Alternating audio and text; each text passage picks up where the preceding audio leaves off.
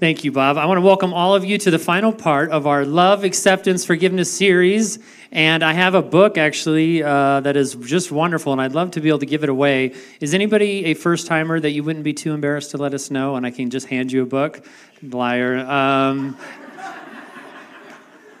someone that's been here less than a month. Less than a month. First time, anybody right here? Right here?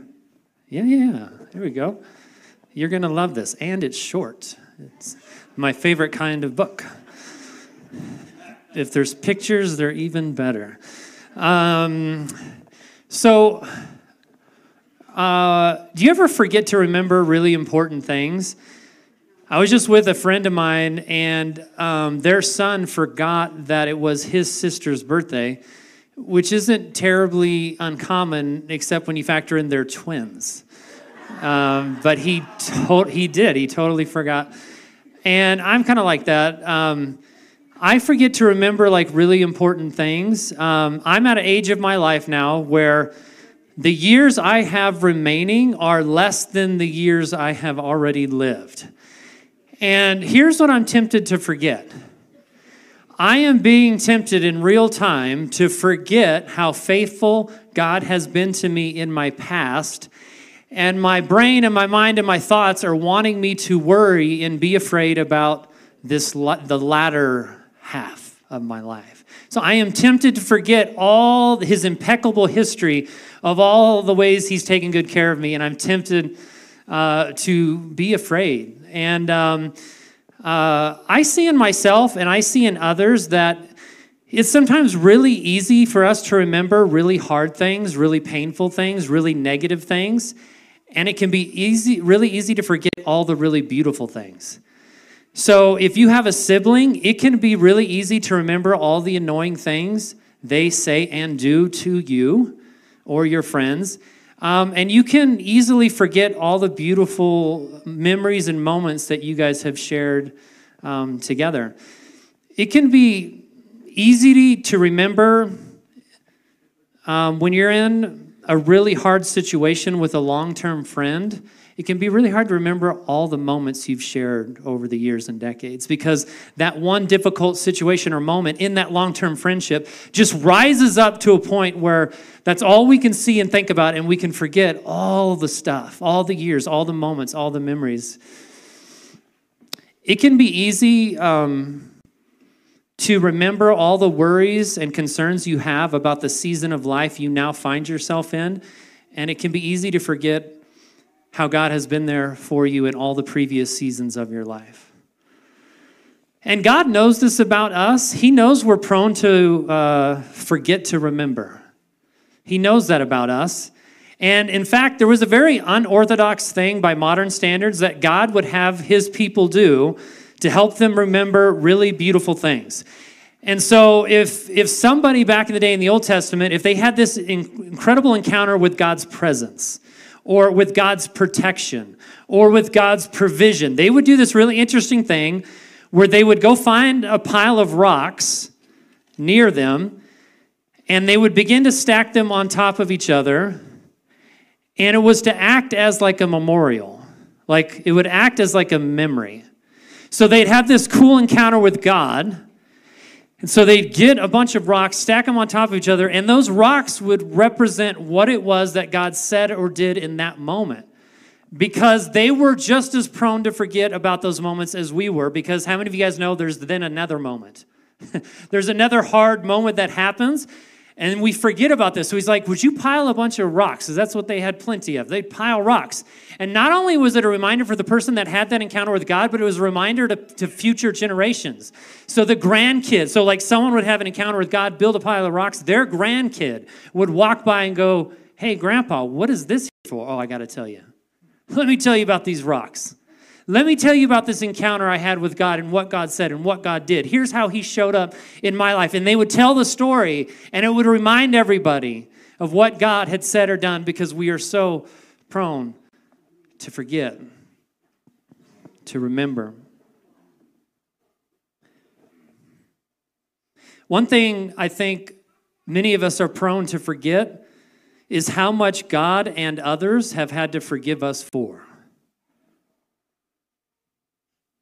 And when we are tempted to forget how much God and others have forgiven us for, we will be tempted to pick up a rock and throw it at somebody. Because they've offended us, they've hurt us, they've wronged us, they've harmed us.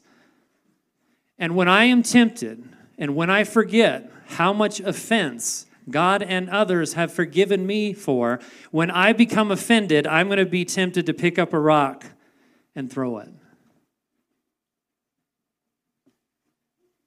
Throwing a stone today looks like throwing some shade. It looks like throwing people's pasts, mistakes into their face. Um, it looks like maintaining a beef and holding a grudge. Throwing a rock today looks like minimizing our stuff and putting a microscope onto someone else's stuff. Uh, we hurl rocks today when we refuse to talk with someone, but we're really comfortable talking about them with others. And we're really comfortable actually just having imaginary conversations with them in our own mind. We hurl rocks whenever we kind of celebrate the pain that someone's going through who caused us pain. We hurl rocks whenever we assume things about other people that we would never want them to assume about us. So, if we stopped right now and I gave everyone a chance to share all the things others have said and done to you that you've had to forgive them for, we would be here all day, right? And if we stopped and took a moment for everyone to share about all the things others have had to forgive you for, we'd be here all day. And if we stopped and took a moment right now to share all the things God and others have had to forgive us for, we wouldn't leave this room. We would never leave. By the time the last person shared, someone would have sinned again, and we'd have to go right back to the beginning and go, God, please forgive me. And if you're somewhat tempted to not believe this next statement is true, which is this Did you know that you'll never have to forgive somebody for more things and for more times that God has had to forgive you for? And, and if you're tempted to not believe that's true, here's what Jesus said to those of us who would be like, well, no, I don't know that that's true. He said this in Matthew chapter 7. He said, And why worry about the speck in your friend's eye when you have a log in your own eye? See, when we don't believe that that's true, we will begin to look at every situation like I have a speck and you have a log. So, yeah, I got something, but it's not nearly as big as your problems. And Jesus says, actually, no, you're the one, Adam. You have the log, they have the speck. And then I have my story. I'm like, yeah, but Jesus, you got to hear my story. He's like, I've heard your story. He's like, yeah, but you see how they got the log? He's like, no, Adam, you have the log. That's why you're not seeing this situation clearly. See, I always want to flip it because it feeds my pride. If I can have the little speck and you can have the, the log, then that makes me feel good. And maybe I get to throw one of these. And that feels kind of good too. And Jesus is like, Adam, you have a log, and they have a speck. Jesus says hard stuff. When we don't believe that that's true, this is when we are going to become puffed up, arrogant, proud, judgmental, self righteous, and unforgiving. Having hurt, offense, and unforgiveness in our lives makes it really hard for us to remember that we have a log in our eye. And as we walk through this side of eternity, it's going to be really not that, all that hard or all that unusual to pick up offense. It's not going to be hard in this life as you walk through life and go to school and go to work and go home. It's not going to be hard to pick up offense grudges, beefs. And when we pick up an offense, and when we choose to hold on to offense and unforgiveness, is when we're going to get ready to aim and throw.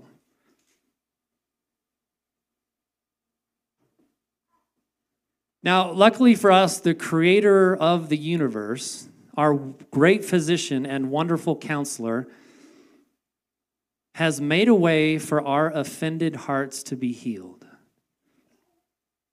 And God's healing ointment and his medicinal prescription is forgiveness. So, I believe we all just need to laugh a little bit more.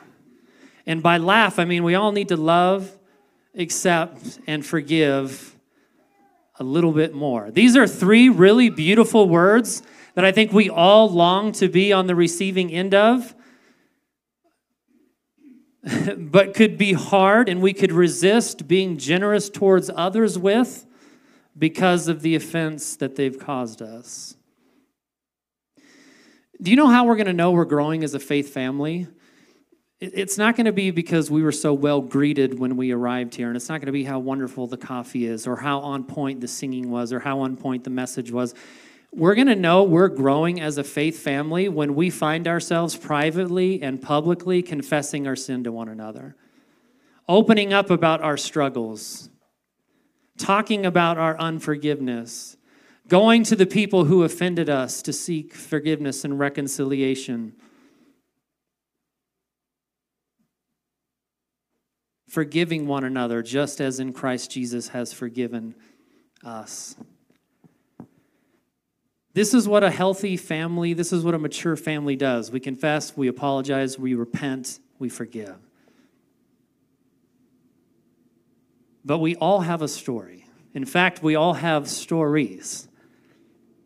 And if we could all tell our story about the offense someone has caused you, you know what we may be t- tempted to do on your behalf? Find more rocks for you. You ever picked up somebody else's offense? They're like, they said that to you? Give me a rock. I'll go find some good ones. Can I get in on this? We weren't even there for the offense, but we got it now. I found some, I got a whole pile. It's unbelievable.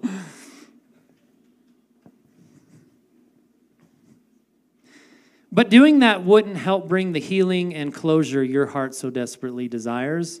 And in fact, all that would do to my heart and my mental health and spiritual health is eroded. If I begin to pick up your offenses too, along with mine.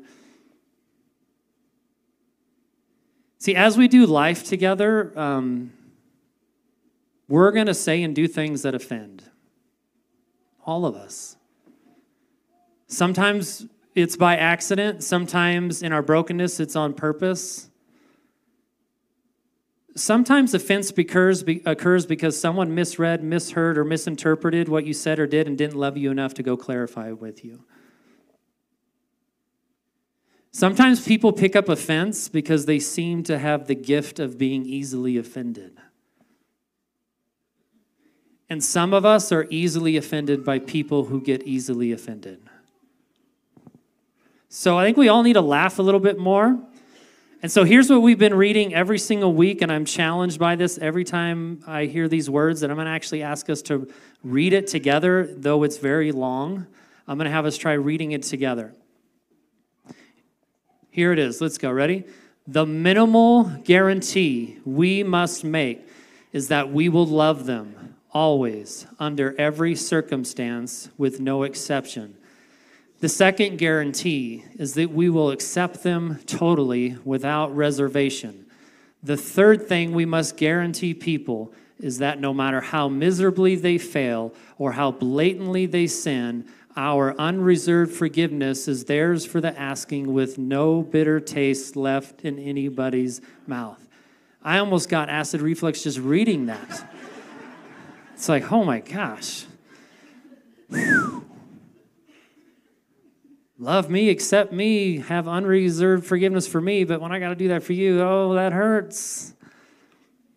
So, this rock represents our grudge, it represents our offense, it represents our forgiveness.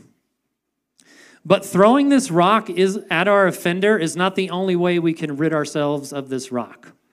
Jesus has shown us another way, a better way, which makes a lot of sense because Jesus is the way. And so we're going to find our way forward by looking back to the true story that took place on an early morning at the temple in Jerusalem, the most holy site in the Jewish faith. So here's the scene Jesus had just sat down to teach. Pressed in all around him, as always, are large crowds. And in almost every large crowd that surrounded Jesus, there were at least two kinds of people in the audience offending people that Jesus chose to forgive, and people who got really offended because Jesus chose to forgive really offensive people.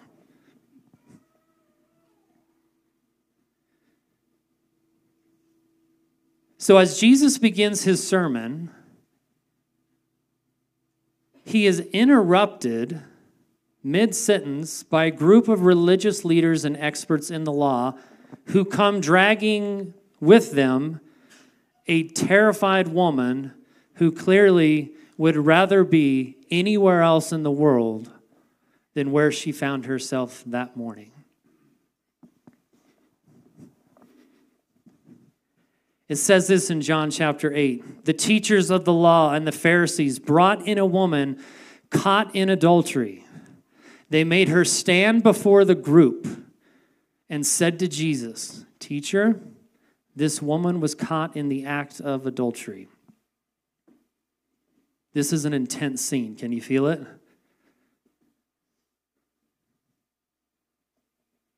So, quick observation it is very clear from Scripture that she was caught by an eyewitness. Somebody literally walked in on her. There was no mistaking what she had done. Now, for the question you are all asking where's the dude?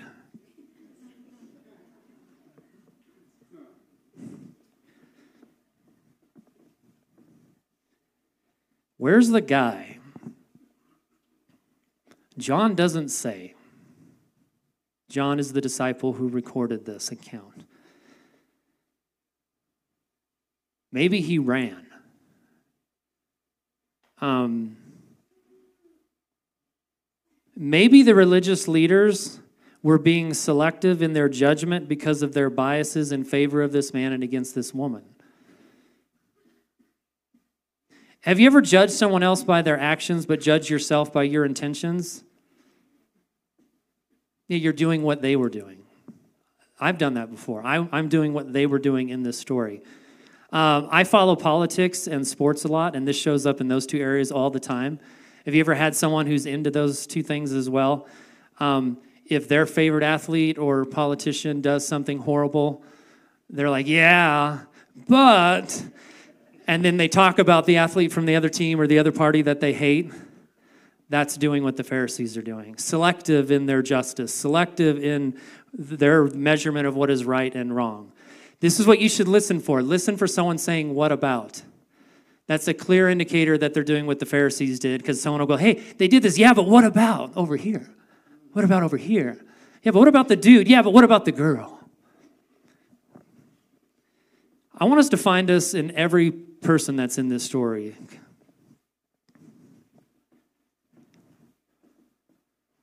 Very few of us can relate to finding ourselves in such an incredibly painful, vulnerable, and scary position that this woman found herself in that morning. And though though we or though you have maybe never committed adultery or maybe you've never been caught committing adultery, uh, let's try to find ourselves in the story, anyways. And if you would like to, you can substitute out adultery and just put in whatever sin you do do and struggle with. Could be anger, pride, jealousy, gossiping, complaining. Um, I could throw my pride into the mix. I got lots of that. It leads to anger. I could throw that in there for myself. So you can substitute out the sin, or if you want to get really uncomfortable, um, Jesus just defines adultery a little bit different than most. And let me read to you how he defines it. Here's what Jesus said in Matthew chapter 5. You've heard it said, You shall not commit adultery. But I tell you, anyone who looks at a woman lustfully has already committed adultery with her in his heart. So I am a recovering, forgiven adulterer because I have lusted after women that were not my wife. I have committed adultery in my heart. I am guilty. I am this woman in the story. I have been caught in that. I'd imagine many of you in this room have had a fleeting thought, a fantasy, something pop into your head. Welcome. And if you're like, well, I'm not married, I can't commit adultery, but that makes you a fornicator.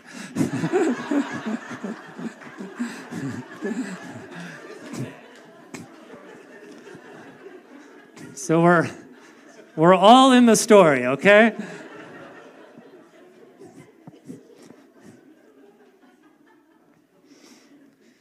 So I'm not unlike this woman caught in my sin, broken, and wanting God to help break me free from my sin and struggles, my, my unhelpful habits, my, my hang-ups, my hurts. So put yourself in this woman's shoes. She's being held against her will in public with the biggest mistake she's ever made in her entire life.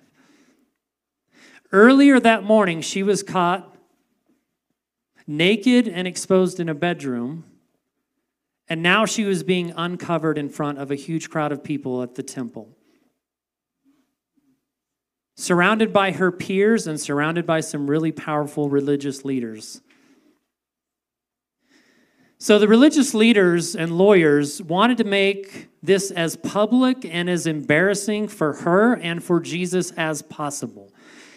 They basically weaponized this woman against Jesus. They exposed her sin in an attempt to try to expose Jesus because they believed he was a false prophet and they wanted him to mess up in this situation so everyone else could see what they believed to be true about him, which was he is not the Messiah.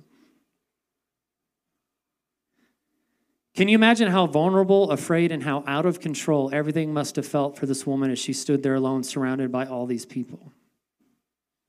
Now, imagine being the religious leaders who are right in this one respect that adultery is sin. I'd imagine if your spouse or future spouse committed adultery on you, you might be tempted to reach for one of these.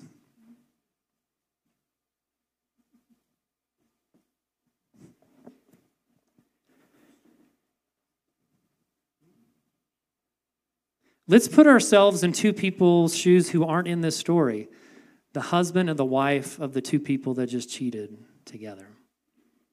I'm sure their day started off pretty uneventful, and now, a few hours later, their whole world is upside down. Imagine if this husband and wife that cheated together, if they had children. Imagine being in their little tiny shoes, trying to process what, what, what did mom just do? What, what, what did dad just do? This is messy. And this is painful for a lot of people. So let's put ourselves in Jesus' shoes. So a lawyer speaks up because they sent, they sent in the big guns. They, sit in the, they sent in the experts in the law, like, we're coming after Jesus. I think we got him. So a lawyer speaks directly to Jesus. Here's what he said to him In the law, Moses commanded us to stone such women. Now, what do you say? And John comments they were using this question as a trap. They didn't care about this woman. They were using this question as a trap in order to have a basis of accusing him of something. So put yourself in Jesus' shoes. The crowds of people just who happened to be walking by who were there. All these religious leaders and experts of the law standing ready. And this woman standing by herself. What do you say, Jesus? Now, Jesus knows a few things. One thing Jesus knows Jesus knows adultery is a sin. He knows that. And he knows adultery has the potential to destroy families and marriages. Jesus also knows this woman is made into the image of God and therefore is deserving of love, acceptance, and forgiveness.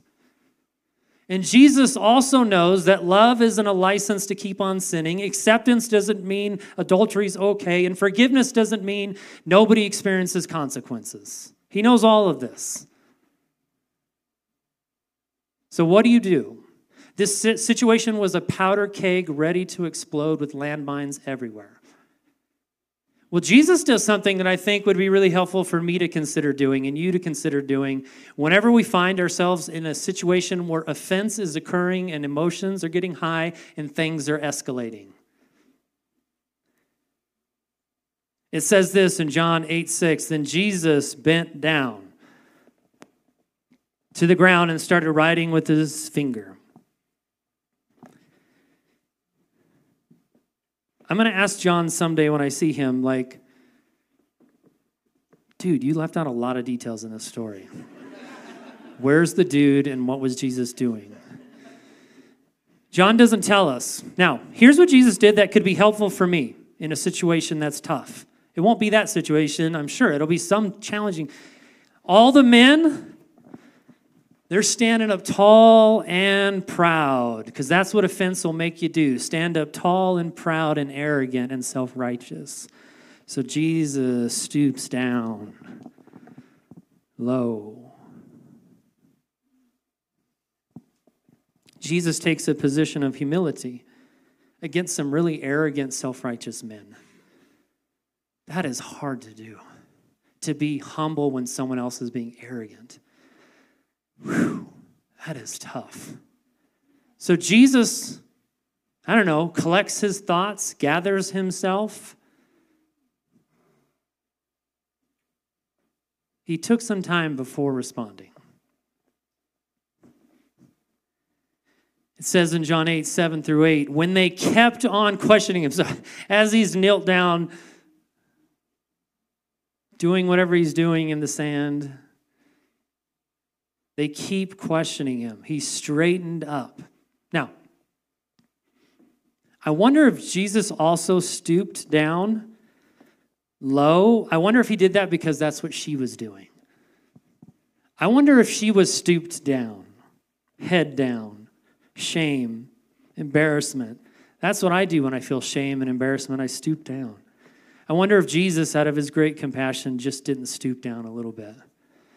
Because he could have stooped in two ways. He could have stooped to the men's level and picked one up and stooped to their level, or he could stoop to her level and literally get down and mirror her position, which is what he did. So they keep on questioning him. So,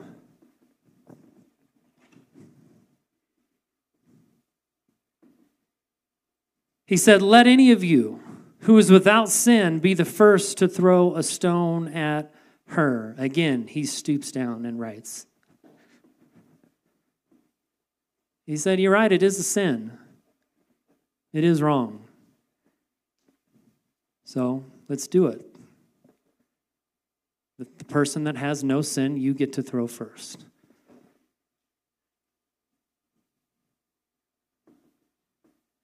Those who minimize, justify, defend, and excuse their own hurts, hangups, and unhelpful habits are the most likely to hold on to offense and throw some rocks. And in this true story, Jesus is exposing the common sin of wanting to punish others for their sin while ignoring our own.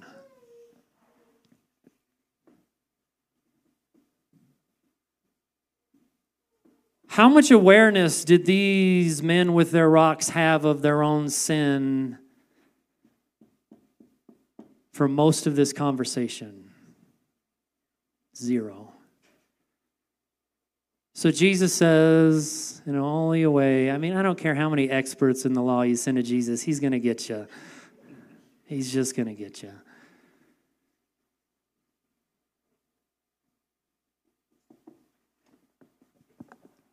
So it says that this, those who heard began to go away one at a time, the older ones first until only Jesus was left. This is what you would have heard.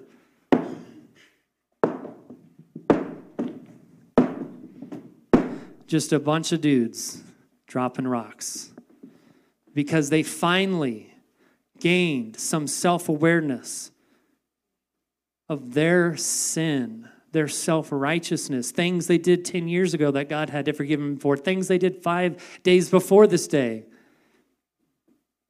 that God had to forgive them for. See, the more acutely we are aware of our own shortcomings, mistakes, and weaknesses and sins, the more we remember all that God and others have had to forgive us for, the more likely we are to be generous with our forgiveness. Put down our rocks and walk away with no bitter taste left in our mouth. In that moment, God triggered self awareness in them you have sin that God has had to forgive you for. And I, in that moment, they could have told their, themselves this story yeah, but it's not as bad as hers. Do you ever get stuck in your offense because you compare what you've done to theirs and they always end up worse than you? Yeah, I've done that. Well, Jesus had asked her a question Women, woman, where are they? Has no one condemned you? So she says, No one, sir. and neither do I. Neither do I condemn you.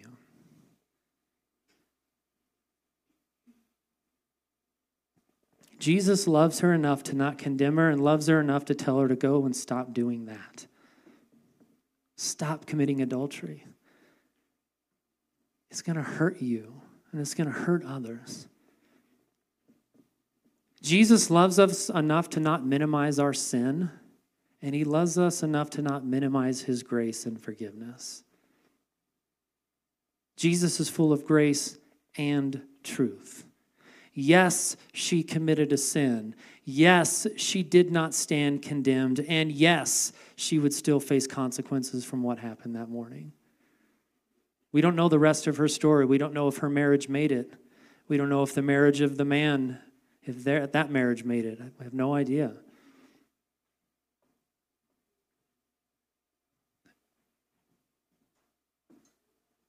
We must never equate experiencing consequences with a lack of forgiveness from God. You can be 100% forgiven by God and experience 100% of the consequences from what we've done. And we just have to remind ourselves that experiencing consequences does not inherently mean we've not been forgiven. If I punched a friend in the face and broke his nose, he could forgive me that day and he'd walk away with brokenness. He'd still, there would still be that. I, I, may go to jail for assault. I may still have to face that, right? It wouldn't mean that I haven't been forgiven. So some of you need to hear that because some of you are, are seeing the consequences that have played out from decisions you made in your life that have rippled down into your friends and neighbors and children, and you think, well, maybe I'm not forgiven. And, and God would have you know if you've confessed your sins, He's faithful and just to forgive you of your sin. And you still may face consequences from decisions that you've made. Some of you need to take that and hold on to that when the enemy comes and lies to you and says, See, you've not been forgiven because things are still hard. No, things can still be hard and you can still be forgiven. I bet this woman, this is just my bet, I bet this one went on to be the most generous forgiver the world has ever seen. I bet every time someone offended her from that day forward, she went back to that day, that morning, that guy. The sound of rocks falling onto the ground and men walking away one at a time. I bet she went by and when someone offended her, she remembered, oh, I remember that day when that man Jesus forgave me for the worst thing I'd ever done. I bet she remembered those words, neither do I condemn you. Now go leave your life of sin. I bet she was a generous forgiver.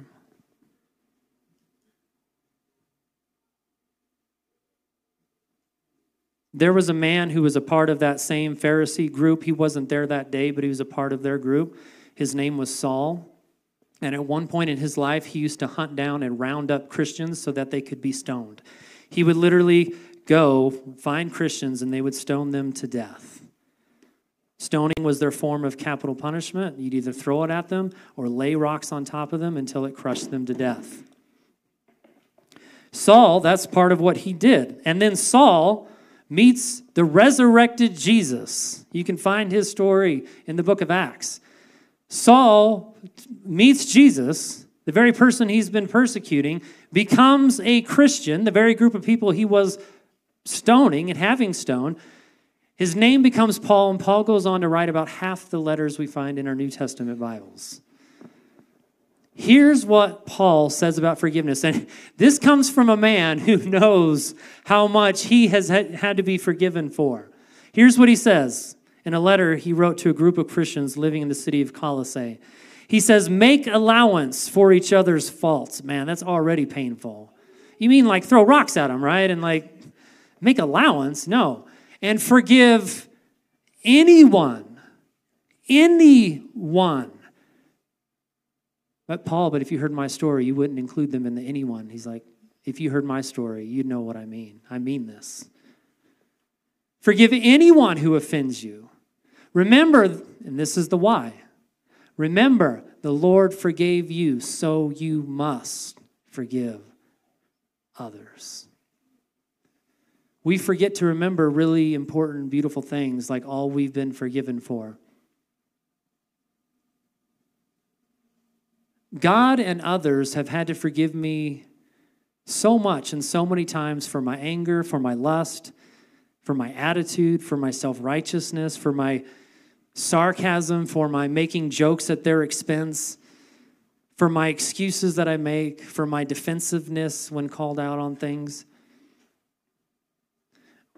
What have God and others had to forgive you for over and over and over and over again? And what do you need to forgive others for? And for some of you, what do you need to forgive you for? Because we don't just throw rocks at others, some of us throw them at ourselves. And we'll just use the term, I beat myself up. I beat myself up. That's when you just take a rock and throw it at yourself. Because you're not embracing the forgiveness that God has made so abundant to you. You're, you're forgetting about His grace. I do that too. I forget. So help yourself forgive others by remembering all that you've been forgiven for. Help yourself forgive others. Here's a rock I want to throw. This, this rock can, I can lay it down in two ways. I can throw it at you because it represents my offense towards you, or I can look at it and be like, this represents all my sin that God's had to forgive me for. And instead of throwing it, I make a little pile. I make a little memorial. Oh, here's another sin God's had to forgive me for. Here's another sin God's had to forgive me for here's this same stupid sin I keep telling myself I'm not going to do anymore. And I do it again. We can throw or we can build. And all this pile represents all the sin God and others, my wife, my children, my friends, have had to forgive me for. Help yourself forgive others by remembering, remembering all that you've been forgiven for. Many of us, including myself, believe lies about what forgiveness is and isn't, which results in us experiencing unwanted emotions, which leads us to being unwilling to forgive. It's because we don't understand what forgiveness is or isn't, causes us to be unwilling or to resist dishing it out. So I, I actually think this could be a huge blessing for um, some of us here. We actually we're going to hand these out when you leave this morning. We printed a little card, and on one side is the verse from Colossians, and on the back side, it's it's a bunch of things that help us understand what forgiveness is and isn't. I'm just going to read you a few examples. Forgiveness is not an emotion; it's a decision. Some of you say, well, I don't feel it. Yeah, that's fine. If you don't feel something, forgiveness is a decision. Forgiveness is not dependent on the offender apologizing or even changing their behavior. Some people are holding on to unforgiveness with people who have long passed away and can't change or apologize for anything. So, forgiveness is not dependent on an apology. You can forgive with someone never owning it and never saying sorry. That's actually how forgiveness sometimes works. In fact, if that's what you're waiting for, that's the story you're telling yourself as to why you can't forgive, because I haven't gotten this yet. I haven't gotten that yet. And you'll be waiting, and instead of building memorial, you'll be waiting to throw. And in fact, these will st- you'll start to pick up more offense and more. And then you're going to be walking around like heavy burdened, like trying to carry all this weight. It's going to it's going to be unhealthy for us to try to do that. Um, forgiveness is not primarily for them, it's for you. I asked my wife, who do I struggle with forgiveness with? Because I was struggling to think of anyone, and I know it's not because I don't struggle with it.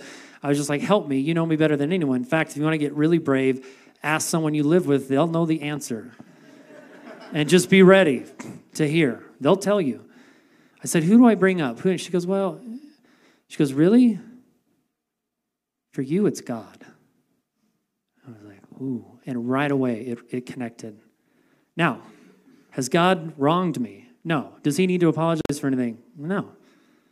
But in my mind, when I pray and he doesn't give me what I want and doesn't do what I want in the timing in which I want, I begin to resent that. And I begin to hold on to some unforgiveness towards God. Because I'm disappointed with him. I thought you loved me. Why is this happening? So I forgive him, not because he needs it, not because he's done anything. I forgive him for me. Because when I don't forgive God and you don't forgive someone in your home, you're going to start to distance yourself from them, and that's what I'll do with God. I'll start to distance myself from the very person who can actually touch my heart and heal my offense. So you may need to forgive somebody, you may need to forgive yourself, you may need to forgive God. This is for you. The last example I want to give, and these will all be on the card that you get forgiveness is not always ceasing to feel the pain. You may still feel hurt and have completely forgiven someone. That's totally normal. So, what complaints, grudges, or offenses are you holding on to? Instead of throwing a rock, we can build a memorial. That's an option for us. And whenever we're tempted to throw a stone, we can be reminded of these words Let any of you who is without sin be the first to throw.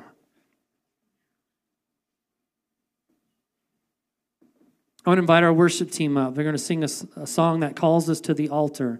An altar is a, uh, Uh, an Old Testament term that's often used in church to represent kind of the, the front of the room. You don't need to come to the front of the room, but I want to make this available to you to come because some of you need to come and you have a rock collection and you need to lay it down and walk away like those men did. You need to become aware of how much you've been forgiven for. Don't be ashamed. Don't be embarrassed. Don't be too proud. Just come do it. Lay it down at your seat. Come up here and lay it down wherever you want to do it. I know it could be scary. I know it can be hard. And you may walk up, wake up tomorrow and need to come lay it down again at your house or at your school. Some of you just need to come up and you need to take one of these rocks with you as a reminder and just put it somewhere that this represents all the sin I've been forgiven for. Whatever you need to do today, whatever you need to lay down, whatever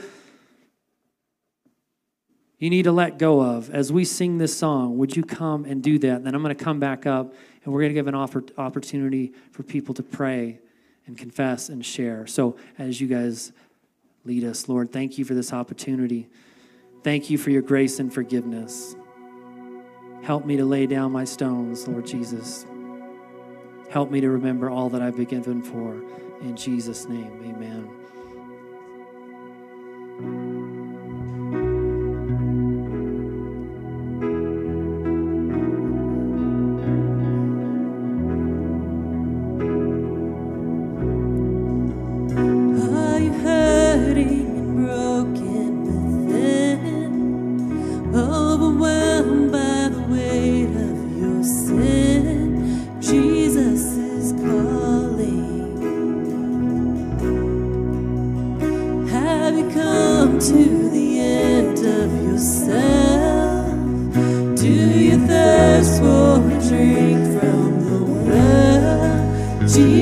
Arms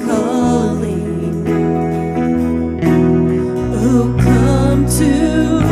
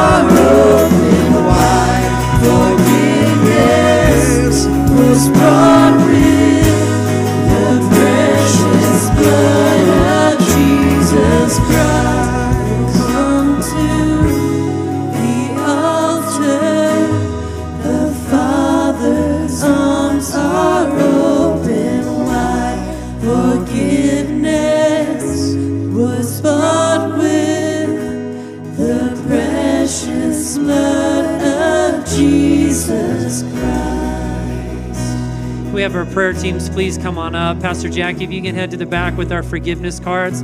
If you need prayer, please don't leave without getting it. You may know the person next to you and maybe they could pray for you. But we're going to have teams available. Don't leave without someone being able to lay hands on you, pray for you, encourage you on your journey with God. If you need to lay something down, whether it's a rock you want to throw at someone else or a rock you want to throw at yourself, whatever it is, don't leave and don't, don't miss an opportunity. If you don't walk with Jesus and you want to become a follower of Jesus, would you come find me? Would you come pray? And we would love to pray with you and discuss you what that looks like to become a disciple of Jesus Christ. So, Lord God, help me to lay down the rock that I'm sure I'm going to want to pick up tomorrow. Because I don't know what lies ahead for my life tomorrow, but I may find myself in a situation where I'm feeling proud and judgmental and self righteous, Lord. And would you remind me of all that you've forgiven me for? Would you remind us of all that we've been forgiven for? Remind us of all that other people have had to forgive us for, Lord Jesus. And may I lay down my rock and may I lay down my sin. Lord Jesus, thank you for your grace. Thank you for your amazing, amazing grace. I pray all this in Jesus' name. Amen. Man, have a fantastic